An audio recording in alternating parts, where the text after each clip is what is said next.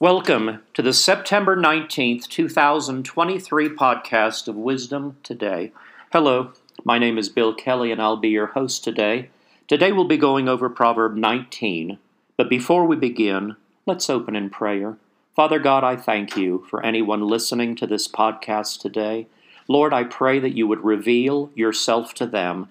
Lord, that they would know that you love each and every one listening today. In Jesus' name, Amen. This is Proverb 19, beginning with verse 1.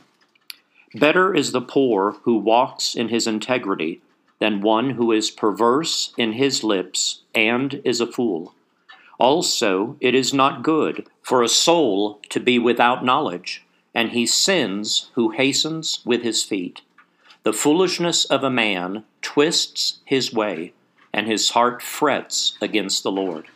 Wealth makes many friends, but the poor is separated from his friend. A false witness will not go unpunished, and he who speaks lies will not escape. Many entreat the favor of the nobility, and every man is a friend to one who gives gifts. All the brothers of the poor hate him. How much more do his friends go far from him? He may pursue them with words yet they abandon him. He who gets wisdom loves his own soul. He who keeps understanding will find good. A false witness will not go unpunished, and he who speaks lies shall perish.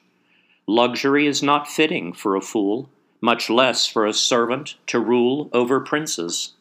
The discretion of a man makes him slow to anger and his glory is to overlook a transgression. The king's wrath is like the roaring of a lion, but his favor is like dew on the grass. A foolish son is the ruin of his father, and the contentions of a wife are a continual dripping. Houses and riches are an inheritance from fathers, but a prudent wife is from the Lord. Laziness casts one into a deep sleep, and an idle person will suffer hunger. He who keeps the commandment keeps his soul, but he who is careless of his ways will die. He who has pity on the poor lends to the Lord, and he will pay back what he has given. Chasten your son while there is hope, and do not set your heart on his destruction. A man of great wrath will suffer punishment, for if you rescue him, you will have to do it again. Listen to counsel and receive instruction, that you may be wise in your latter days. There are many plans in a man's heart. Nevertheless, the Lord's counsel, that will stand. What is desired in a man is kindness and a poor man is better than a liar. The fear of the Lord leads to life, and he who has it will abide in satisfaction. He will not be visited with evil. A lazy man buries his hand in the bowl, and will not so much as bring it to his mouth again. Strike a scoffer, and the simple will become wary. Rebuke one who has understanding and he will discern knowledge. He who mistreats his father and chases away his mother is a son who causes shame and brings reproach. Cease listening to instruction, my son, and you will stray from the words of knowledge. A disreputable witness scorns justice, and the mouth of the wicked devours iniquity. Judgments are prepared for scoffers, and beatings for the backs of fools. Friends, I have a special treat for you today. I have Jairus Tripp, a former Charis Bible College student, and now he is working on staff with Charis. So, Jairus, thank you so much for coming on. I really appreciate you taking the time. Absolutely. It's a pleasure to be here, Bill. Good. Well, we've just finished reading Proverb 19, and there's lots of good stuff in here. But which verse stuck out to you today, Jairus? Well, as you challenged me to read Proverbs 19, um, I really started just kind of going through and the verse that stuck out the most was Proverbs 19:15, which actually says, "Laziness casts one into a deep sleep, and an idle person will suffer hunger." Um, as I was reading across Proverbs 19, I kept just praying about it and asking the Lord, and I believe He's been showing me recently in a lot of areas of my life where I'm dealing with this desire for vision, this desire to have something to work towards in life besides just uh, going through life. Um, and as I've been reading through this and just kind of meditating on this, um, this past year I've had a lot of different hardships, different things that have come at me. Um, and one of the most pressing questions that I've had on my heart is Father, I desire to have vision for my life. And something that uh, I believe that I've battled this past year and just gone through is this sense of directionlessness. And so I know this is quite a, a, different take possibly on this verse than maybe a lot of people would like to abandon. Proverbs is very practical, it's very uh, beautiful in essence. But I'd really like to kind of pull in more of a spiritual aspect when going through the practicalities of Proverbs.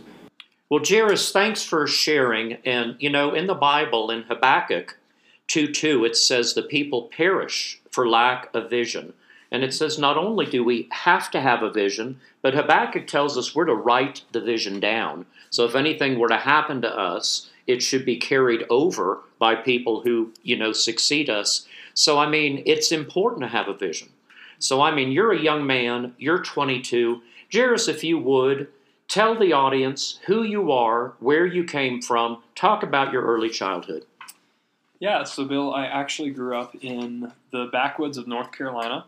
Um, I'm a country boy and lived close enough to the beach we could go almost any weekend we wanted to. Um, growing up, I was raised by wonderful parents. Um, they really taught me about Jesus. They led me into relationship with Him.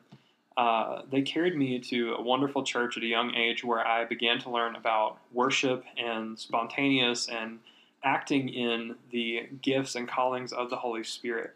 Um, and so, from a very young age, I've actually had the opportunity to grow up with some amazing people of God.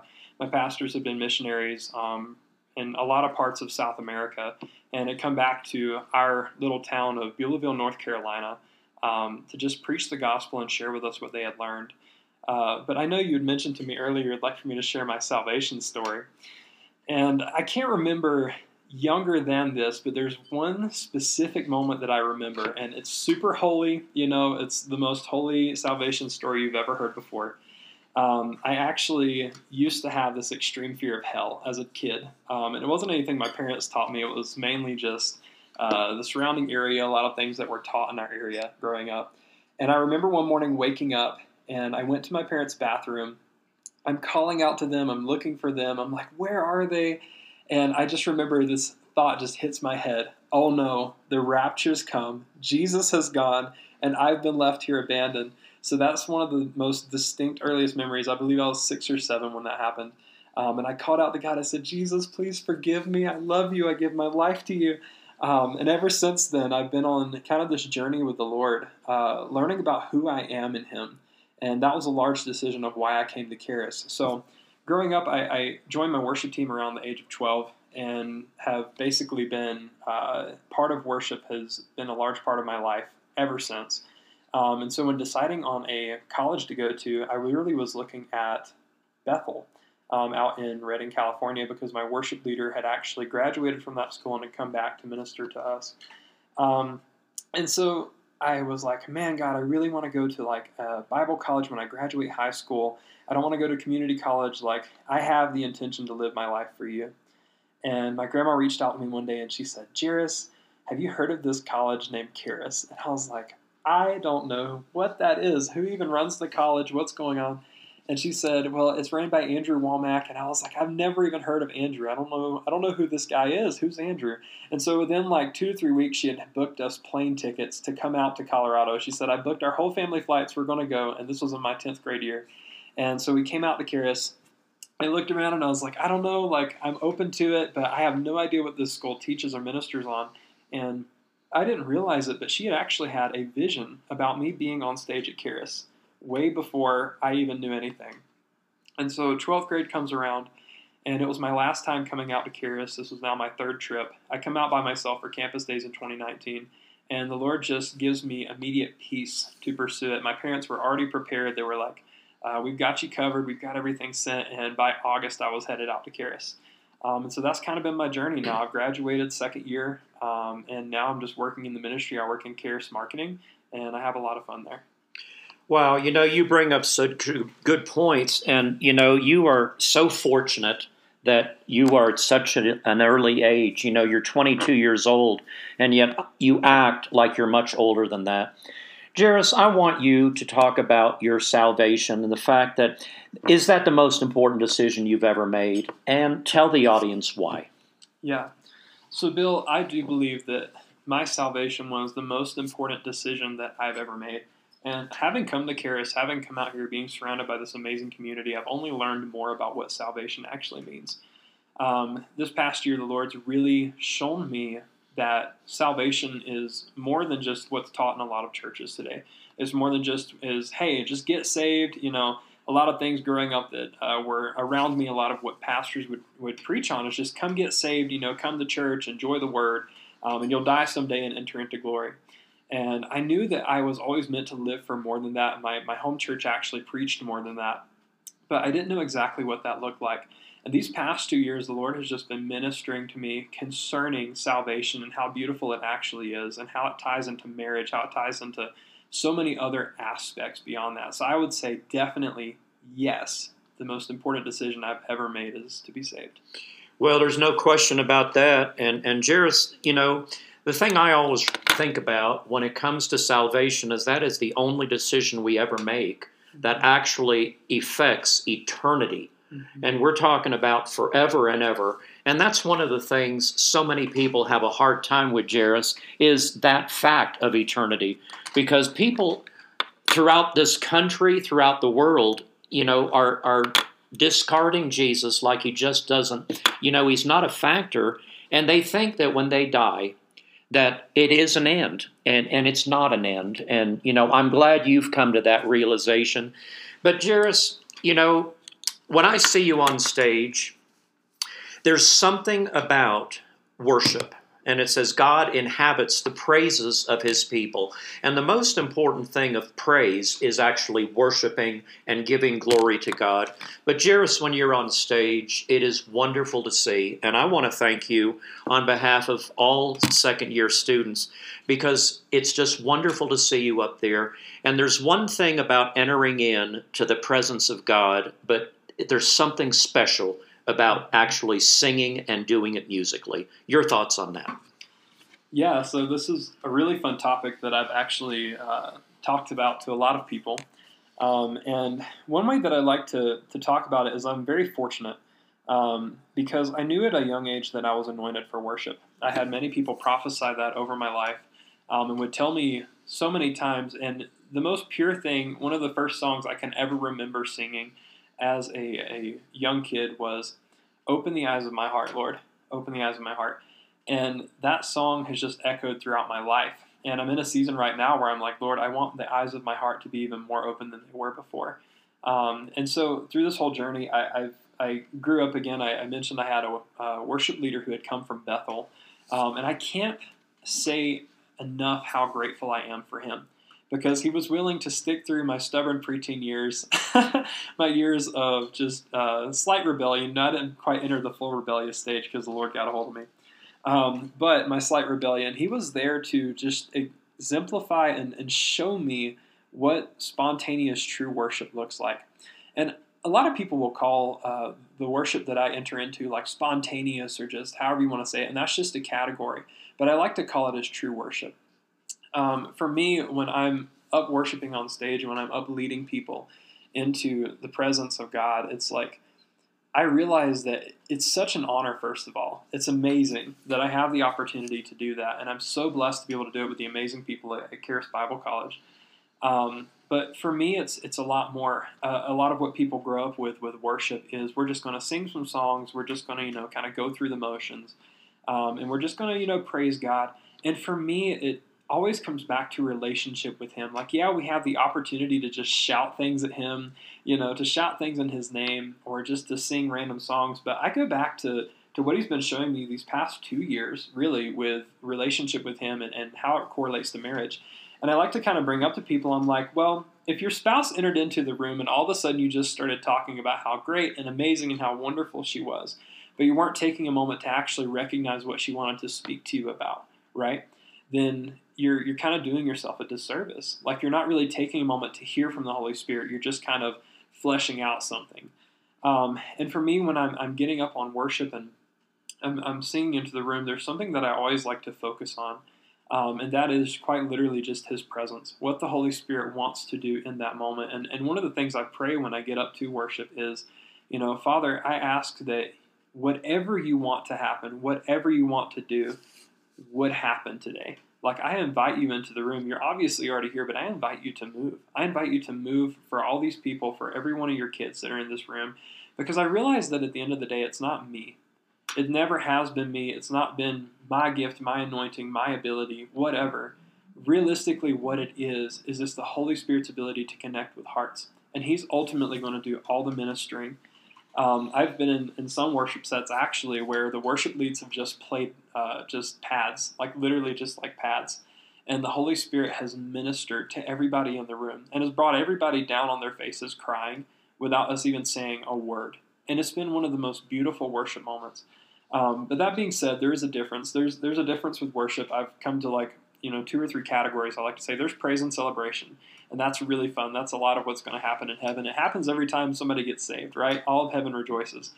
And so there's praise and celebration. I like to say that there's, you know, there's intimate worship, which is a lot of what my heart corresponds to. Um, and, and since I, I mainly operate in that, it's a lot of taking time to hear what Jesus is saying in the room.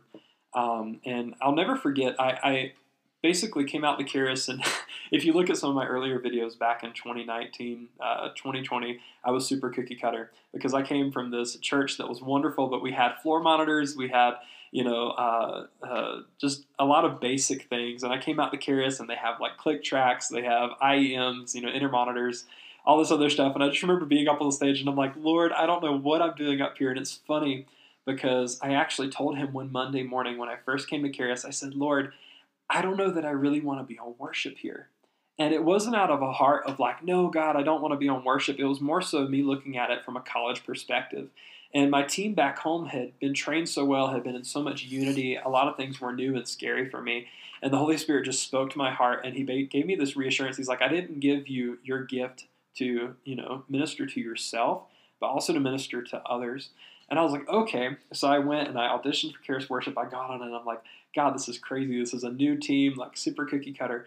But I've been able to grow with this amazing team out here. And now we're entering into the place, I believe, where we have a lot of freedom um, to just worship and, and, and, and, genuinely move as the Holy Spirit's leading.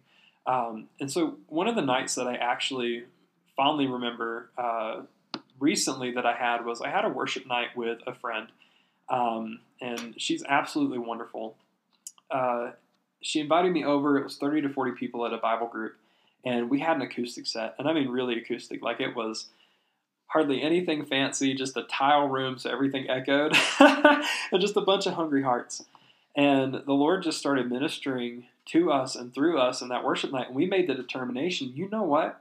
We're just going to let the Holy Spirit do whatever He wants to do tonight. We're not going to hinder it, we're not going to hold it off. Um, and we're just going to let Him have His way. So we open up the worship set, two or three songs in um, we're just kind of sitting and listening. People come up and give words of exhortation um, to everybody in the room. And eventually we get to this point. I have this vision. And in this vision, I see two angels standing behind me. And a lot of the ways the Holy Spirit speaks to me is I'll see stuff in my heart or I'll, I'll feel a.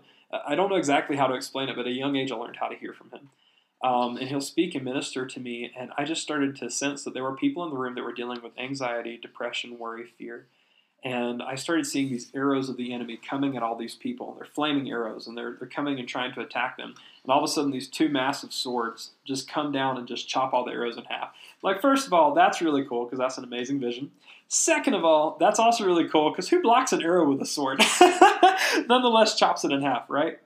And so I, I keep ministering this, and I can just feel the weight and the shift of the room And all of a sudden, I, I start getting this vision of Father showing me there's people in the room who needed healing. And this is what a lot of people don't realize can operate in worship, can operate in, in uh, spiritual warfare and all types of different things. But worship was meant to be more than just reciting words off of a screen. There's so much more that entails in it. Um, I've had so many encounters, so many experiences where the Lord has given me visions during worship. He's given me uh, people to pray for during worship, things to call out in the room. And as a worship leader, as somebody who's anointed, I don't know, I've, I've talked to other people if they can sense a shift, and some can, but you can quite literally sense the shift whenever the team joins on with what the Holy Spirit's doing. And it's like the whole room changes in the spirit. You know, maybe not physically, everybody, you know, Sister Margaret's still singing off key, but, you know, everybody just has this all of a sudden a unity that happens with the Holy Spirit.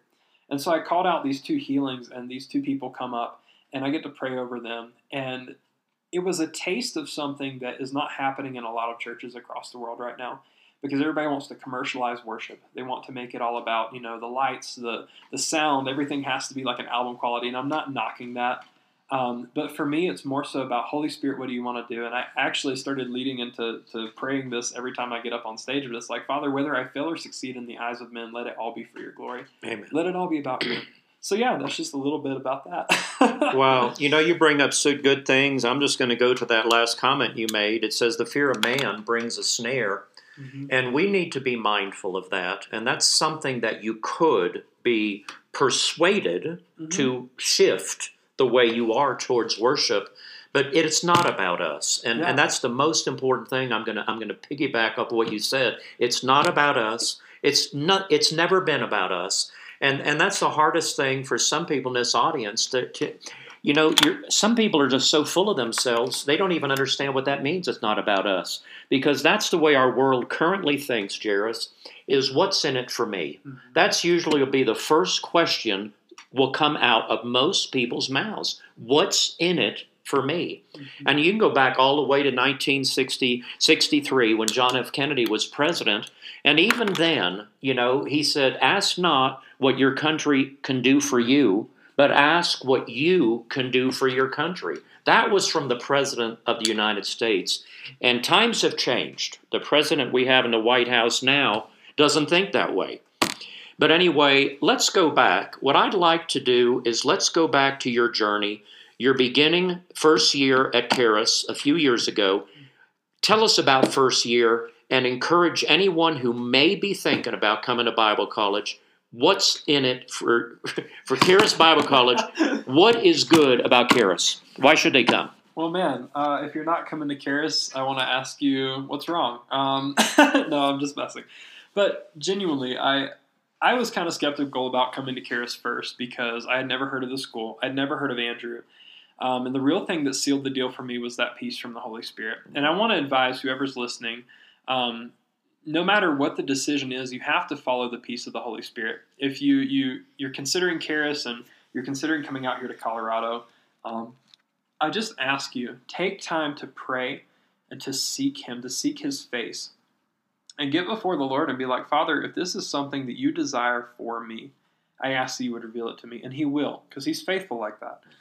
And so that was a major deciding point for me. Um, my first year at Charis was amazing uh, because I the Lord provided for me in ways that I was not necessarily prepared for, um, and just through a lot of other things, and it gave me a lot of new learning experiences. But in first year, you really got to kind of break up a lot of the ground that had been solidified throughout your life. Um, talking to a lot of friends, they had the exact same uh, uh, experience where it's like I've been living this way for so long and now, first year is changing how I see so much of that. It's changing my mindset, it's changing my heart in so many ways, and just opening up. And I can't express how amazing it is. And I actually miss this. Like, like sincerely, I miss uh, having the freedom to do this because I didn't really work a ton in first year. Um, was just sitting underneath the Word for four hours a day and just meditating because there is something about that that quite literally is life changing. Um, and so I came through first year. I made some amazing friendships. I got to join worship and just was uh, just ministered to by a lot of amazing people. Um, and I prayed about it and I asked the Lord. It's actually funny because uh, a lot of people come out here and they face a lot of hardship because they're taking a step of faith, right? Nothing in the natural normally makes sense when coming to Charis.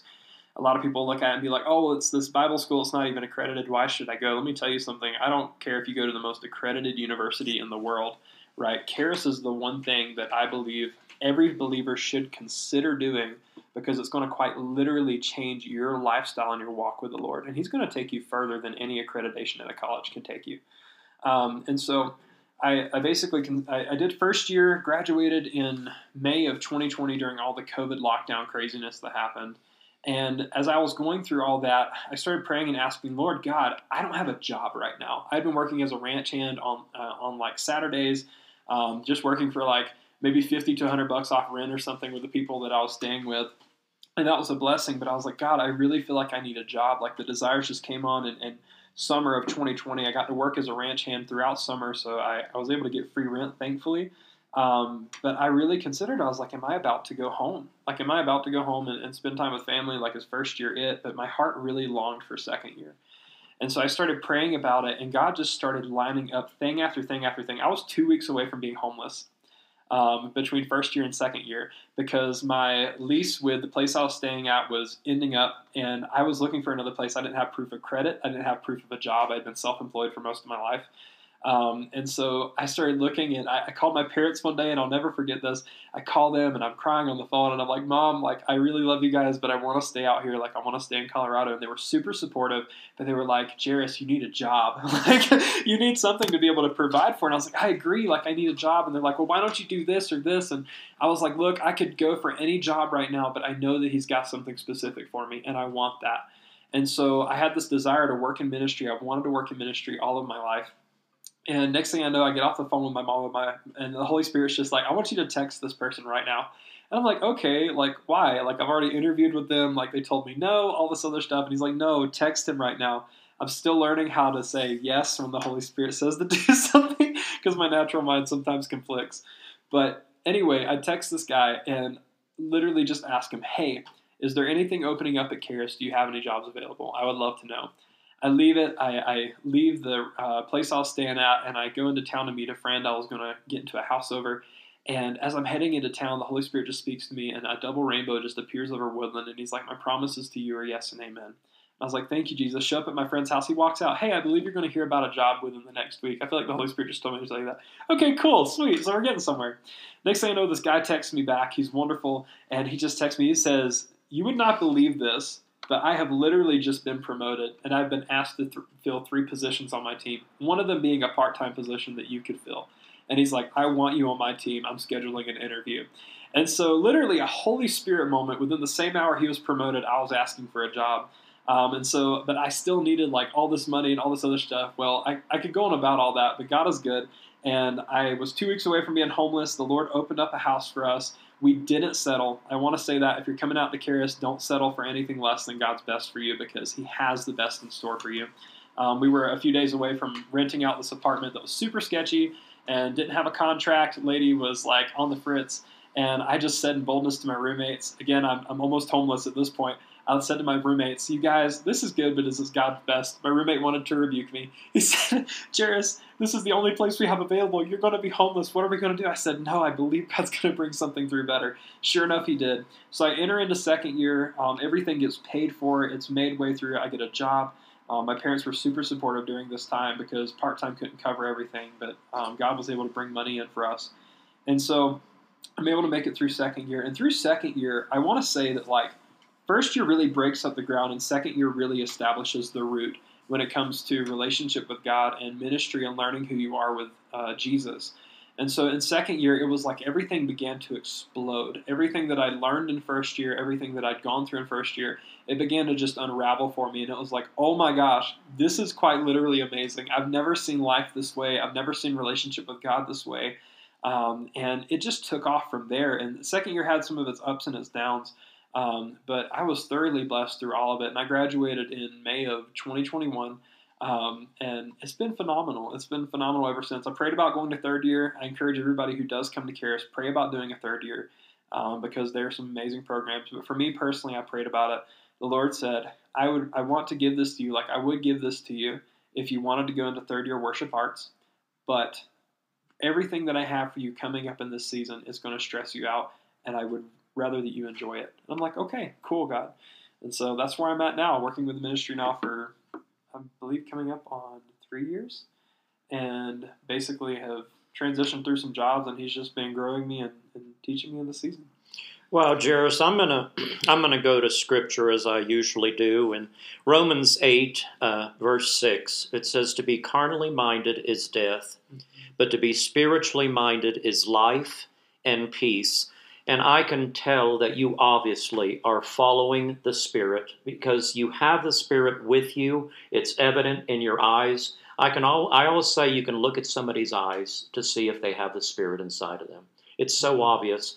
But the peace part of that verse, you have that as well. And and once you get that peace, and that peace can only come from receiving Jesus and getting to know who He is. But, Jairus, one of the requirements of second year is going on a mission trip. If you would, journey back with us and tell us where you went. Tell us some of the highlights of that trip. So, this is actually a really fun story. Um, I was during uh, my second year, Charis basically was restricted from places they could go due to vaccination status of students and just a lot of different things that just kind of compiled together. Um, and so they decided to do just stateside uh, missions trips. And I was a little bummed about that, but I'd already been kind of out of uh, country four times for missions before I came to Charis. So I was like, you know what, let's do something fun. Let's go somewhere fun. So I prayed about it, and next thing I know, I learned that I was going to Wyoming. And Wyoming is a beautiful state, but if you drive through the wrong part, a lot of it is just really barren. and so um, I learned that I'm going out to um, one of the reservations, the Wind River Reservation, out on, in, in Wyoming, and I'm going to pastors uh, Jason and Sarah Lucas. And let me tell you, they are some of the most phenomenal people that I have ever met in my entire life. So we head off for this. I get selected to be on the worship team um, for this trip, and there's just a whole lot of fun things that begin to unravel. Um, and I start uh, getting together set lists with this team. I'm with some amazing, wonderful people that are in my group. Um, and we get to lead worship for uh, Pastor Sarah and Jason, and we get to do a lot of wonderful things with them. Um, some of my highlights were was the gas buy down, where we basically just show up and we put gas in people's tanks. They just pull up, and we just get to bless them. Um, we also did a food drive, which was wonderful. Um, we had uh, just a lot of fun out there with them. But I would say one of the highlights of that trip was getting to see their heart, getting to see the hearts of these people who had laid down their lives to go out to a place in America that's been abandoned and forgotten. Quite literally, if you go out to the Wind River Reservation and you go out to a, a, lot of places out there, it is one of the least looked after places in our nation, I would say. Um, and you quite feel like you are in a different world. A lot of things operate differently. I've heard some wild stories from them. Um, but they know the call that God has placed on their life, and that was extremely admirable to me. So my second year missions trip didn't just end the day that Charis decided for it to end. I actually got to go back to Wind River in my school year, um, and I was invited back by uh, Pastor Sarah. I want to say sent the invite, but I know Pastor Jason was in on it too. And so um, she reached out to me and she said, Hey, Jairus, we'd really love for you to come back. We're going to have a groundbreaking ceremony for our church that we're building you guys, if you don't know, it's extremely hard to get American deeded soil on reservation land. It has to come through some type of farmer who had a deed before everything got restricted and locked down. Uh, they were blessed with the opportunity to be able to get American deeded soil, and they're building a church on it. Right now, I believe they're in some of the final stages of completion. Um, but it's something that's been awesome to watch, awesome to witness, and, and just see their hearts continuing to pursue this despite every single hardship that's come against them. And so they invited me to come back. This was back in May of, uh, I believe, 2021. Yeah, 2021. And so I uh, talked to my deans, and, and for some reason, I'd somehow used up a lot of my absent days. And I talked to one of my deans. I'm like, please, can I please go? It'll be like one Friday, you know, we're going to leave out. And so I got approved from Charis to go.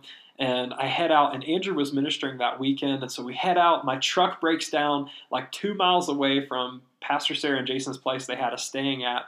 And I get out of the truck and I'm like, oh, Jesus, like, you know, my truck's all broken down, everything. And he just corrects me really quick. He's like, Jairus, you could have broke down 300 miles ago and been stranded in the middle of Wyoming. You're two miles away from your location. I said, Jesus, thank you. I made it. We're good. We're, you know, we're safe. Uh, Pastor Sarah came and she helped me out with getting some fluid into my in my truck, and uh, the trans was just kind of out of commission because the radiator blew and stuff. But I was like, God, I choose not to focus on that. I'm going to focus on why I'm out here this weekend, which is to praise and worship. And you guys, there is such a thing, such as spiritual warfare when you're entering into these places. And I can't describe it fully, but the feeling that happens when you challenge an atmosphere of oppression that has been in a place for so long with praise and worship to God with other believers, there is something powerful and wonderful that happens. And so, getting the opportunity to quite literally go out to the Wind River Reservation to worship with fellow believers and to proclaim and to declare that weekend that God was moving um, in that part of our nation, that God was going to begin moving. He'd already been moving, but He's going to begin moving even more powerfully because of the faithfulness and obedience of Pastor Sarah and Jason it was something that I don't think I've quite ever experienced before because the atmosphere, the feeling of the atmosphere, the shift in the spirit was so powerful. Um, and so the weekend comes to a conclusion. Andrew ministers, and I was in a pickle. This is just a fun uh, wrap up of the story. I was in a pickle, and I was like, "Oh man, my truck's broke down. I don't know what to do about this." And so uh, next thing I know, Andrew Wommack's reaching out and inviting me to ride back with him to uh, Charis because he was just like, "Oh, you're an employee and you're a student. You need to come back." You guys, let me tell you, Andrew's the most down to earth, most humble person you will ever meet in your entire life. And I hop into his vehicle, we start riding back, and he's just like, "Hey, you want candy? You want McDonald's? You know, whatever." He's offering to buy me all this stuff and take care of me, um, which was awesome. My truck ended up getting taken care of. Um, and I get back to Colorado, and next thing I know, my testimony about my vehicle being broken down is being preached in first year by Andrew. And it was just something that I honestly I can't get over. Like whatever missions trip you get on as a second year, wherever God has you going, you cannot allow yourself to minimalize it in your mind, saying, "Oh well, I wanted to go here. Oh well, I wanted to go here," because He has got something wonderful planned for you. So anyway, you know, I'm, I'm going to piggyback off what you said, and uh, we have a fellow second year student who has been to there. She just got back from her trip in Wyoming, and she was so impressed by them. She's going back. Yeah. That's where she's going to go, and she is going to be part of that ministry from now on. Yep. And her and her husband. So, I mean, I can testify that what you're saying is true and Judy and I went to Wyoming about three years ago, and uh, you know, so much of it's desolate, and a lot of that land that's desolate is owned by Indians, and you can see that. So we didn't actually see that per se. I don't know exactly when the reservation started, but it is very oppressive there. But anyway, I'm really looking forward to uh, my mission trip. We're going to Alaska but anyway, um, Jairus, let's let's switch gears just a little bit. You talk about a mission trip. I'm just feel like telling this to the audience because, Jairus, my feeling is every day when you step out the front door of your apartment, house, whatever it is you're living in, is a mission field. Everywhere you go is a mission field. It doesn't matter. And a lot of people think, well, you got to go overseas. No, you don't. You can go across the street and talk to your neighbor. That is the mission field. It's everybody. Yeah. What are your thoughts on that? Um, well, there's a lot of truth to that, and I think in American culture we like to say missions trips are when you have to travel somewhere or just go whatever. And I think it's just a fun categorized term that we've just kind of used over the past few decades. Um, but realistically, your life is a mission field. I had a friend reach out to me once, and we started talking and conversing about life. And everybody has this expectation of how they want their day to go, how they want their week to go, how they want their month to go. And we started talking about how life is literally just a journey with the Lord. How every single day is just a journey. And you can't, I've come to the place now where it's like, I almost want to say, well, that wasn't necessarily bad. That wasn't necessarily good. It's life. Like, it's what we're going to go through. Like, you're going to face mountains, you're going to face valleys, you're going to face all these different types of things. And a missions field is, is involved in that. So your main focus when you think of a missions field is I'm going out and I'm going to preach the word of God and I'm going to, you know, share the love of Christ with all these amazing people that I've never met before and all this other stuff. And a lot of people will, you know, just minimalize that to a certain week or a certain month of the year, you know, whether their church is sponsoring something or they're going individually or with a group. And realistically, it's a lifestyle being in your your calling and being who God has created to be its lifestyle. And he started ministering to me on that recently, um, because a lot of my life, I, I, think I have I've been in a servant mentality. I've been in a servant mentality a lot of my life. Having grown up in church, I grew up in a wonderful church, but a lot of times what happens to us is we get so caught up in works. We get so caught up in oh well, my my relationship with God is defined by how great I'm doing And quite literally, this year, I have not been able to look to my own ability, my own strength to define my relationship with the Lord. And He's calling me back into this place of sonship. And He's like, I want you to understand sonship, understand that you're loved. Because let me tell you guys something. When you understand that you're loved by God, when you understand that you've been adopted, and he, he quite literally told me, took me through scripture one day. He said, There's no way you can't access me. He said, As a, a child, you've been adopted. As a sinner, you were saved, right? On my cross, I was sacrificed, given up for you, and you received my inheritance. Okay? And in salvation, you've been wed to me. You've been wed to Christ. You're the bride of Christ. And so he takes me through all these different things and he shows me, but he's bringing me back into when you learn how to walk in your identity with Jesus and you stand in that identity, there's no way you can't minister to people in every single part of life. And I've come to realize that more and more because a lot of churches will say, oh, you need to go out and you need to like preach and you need to minister. And it becomes about works. A lot of times, a lot of times it becomes about works and you start to beat yourself up because you're just like, well, God, I don't feel like I'm going out and I'm doing all these things. But what it really is, is that's meant to overflow out of relationship because it's His love that's pouring into you that overflows onto other people. Well, you know, you really hit the nail on the head, and we've been getting a lot of that from Carrie and from Andrew. It says everything is overflow from you, the relationship that you have with God. God is the most important person in your life, even if you're married. God has to come first. Yeah. And you haven't hit that stage yet, but I am so thankful you're where you are because when you do meet a girl, the first question you're going to ask is God, is she the one for me? That's the most important thing. First of all, receiving Christ. Second of all, choosing a mate that God has for you for the rest of your life. And third, whether you're going to have children and how many you're going to have, because children are the biggest blessing of all. But Jairus, we only have a few minutes left. What I'd like to do is just leave the, you know, whatever you want to share, whatever you feel you need, go ahead. What's on your heart? What would you like to tell the audience? Wow, uh, that's quite the offer. Thank you. Um, pretty much what I think I would really love to share on is recently regarding relationship with Christ, regarding marriage with Him, and some of the revelation that I've received on that. So this past year, uh, the Holy Spirit started leading me into things, and what you just said is amazing. Um, you know, it's like when you meet the right person, you're going to start asking the Holy Spirit, and He's been just taking me on this journey of understanding that literally nothing else in this world can satisfy. Literally nothing can bring you fulfillment, nothing can bring you satisfaction like He can, like His love can.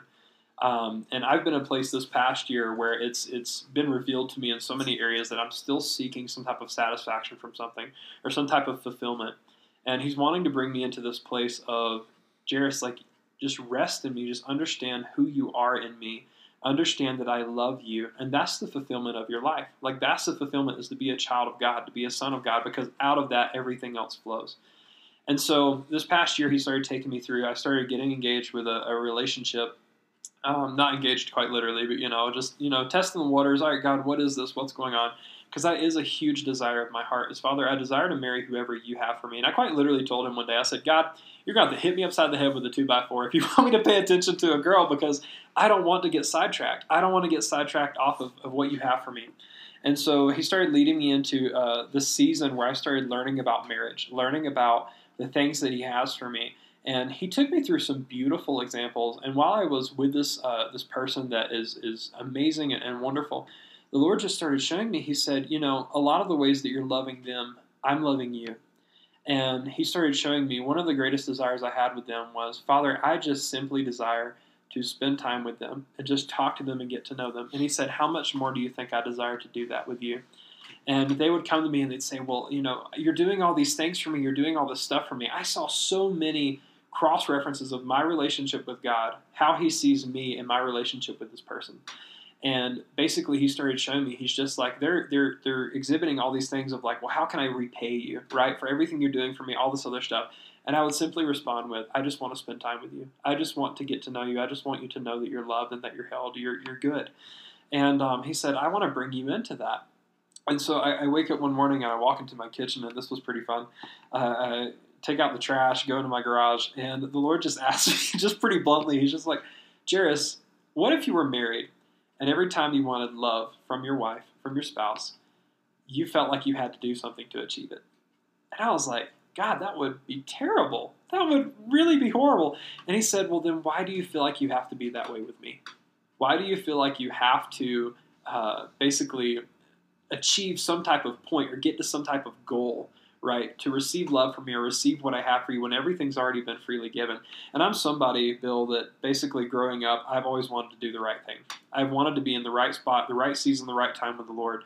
And he's been kind of breaking down over time that that can lead to a state of perfectionism where quite literally you're you're goal oriented and you're you're not allowing yourself to rest in relationship, but you're constantly pushed by feeling like you have to achieve the next thing or else you're not going to receive what he has for you.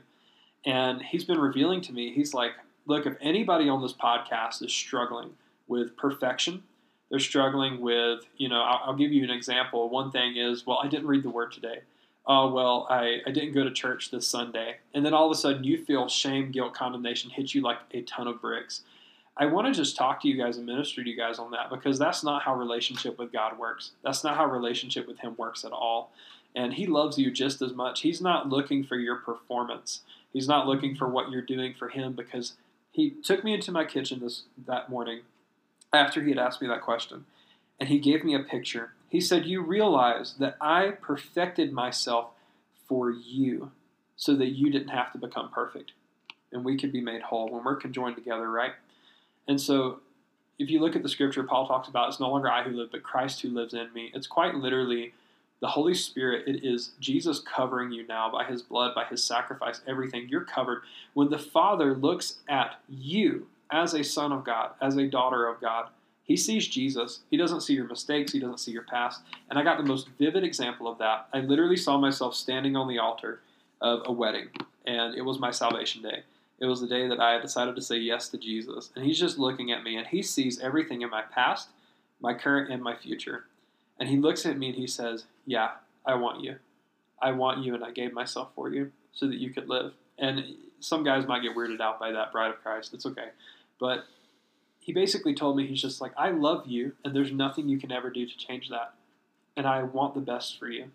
And I was like, man, God, how can you love me this immensely? He's like, because I'm not looking to you per- for perfection. I'm not looking to you to achieve some type of point. I'm not looking to you to, to fulfill this in your own ability. He's like, I've already satisfied everything. And I literally saw the Bible talks about how Jesus is the mediator between God and man. And I, I want you to understand my heart in this imagery because I'm not saying that Jesus is opposed to God whatsoever, but we're covered by him. I saw Jesus holding up his hand with the Father, and he's got his hand placed over my heart. He's got his hand placed over me. And he's like, This is now my bride. And they've been covered by my sacrifice. They've now been covered from the wrath of God, right? It's now been satisfied, it's now been satiated. And that's when the Lord brought me into Jairus, you realize there is no way you can't connect with me anymore because as sinners you were saved, right? As children you were adopted, and as a bride you've been wed, okay? And he said, How can a child receive a father that's not their own? There's two ways that that happens usually, right? It's through adoption and through marriage. And he's like, You've now been wed with Jesus and I'm now your father in law, right? Your father. And he's like, You can now come to me because every time I look at you, I see him, and his joy for you is through the roof. It's amazing. It's, it's awesome. So, Wow, that's really good. And I'm just going to talk to anyone in the audience. And if you're thinking this, yeah, but you don't know what I've done, I'm here to tell anyone listening today, and it's very important that you listen to this. If you would have been the only person living on earth, mm-hmm. Christ would have died for you. That goes to anyone listening today. Jairus, I'm going to ask you one more favor, if you would. Go ahead and lead us in a prayer for anyone who has yet to receive Jesus as their Lord and Savior. All right, so with everybody listening, I just ask you wherever you're at, if you want to receive Jesus as your Lord and Savior today, I just want you to pray this after me.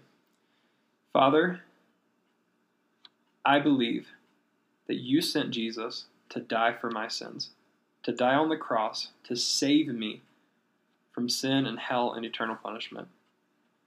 Father, I ask that you would forgive me of all of the sins that I've done. And I thank you for the sacrifice of Jesus Christ. Jesus, I accept you into my heart. I believe that God raised you from the dead. I believe that you now live seated at the right hand of the Father In Jesus' name, amen. Amen. Friends, if there's anyone listening today and you repeated that prayer, or if you have any questions about anything you heard today, I ask that you reach out to me on my Facebook page, Bill Kelley, K E L L E Y.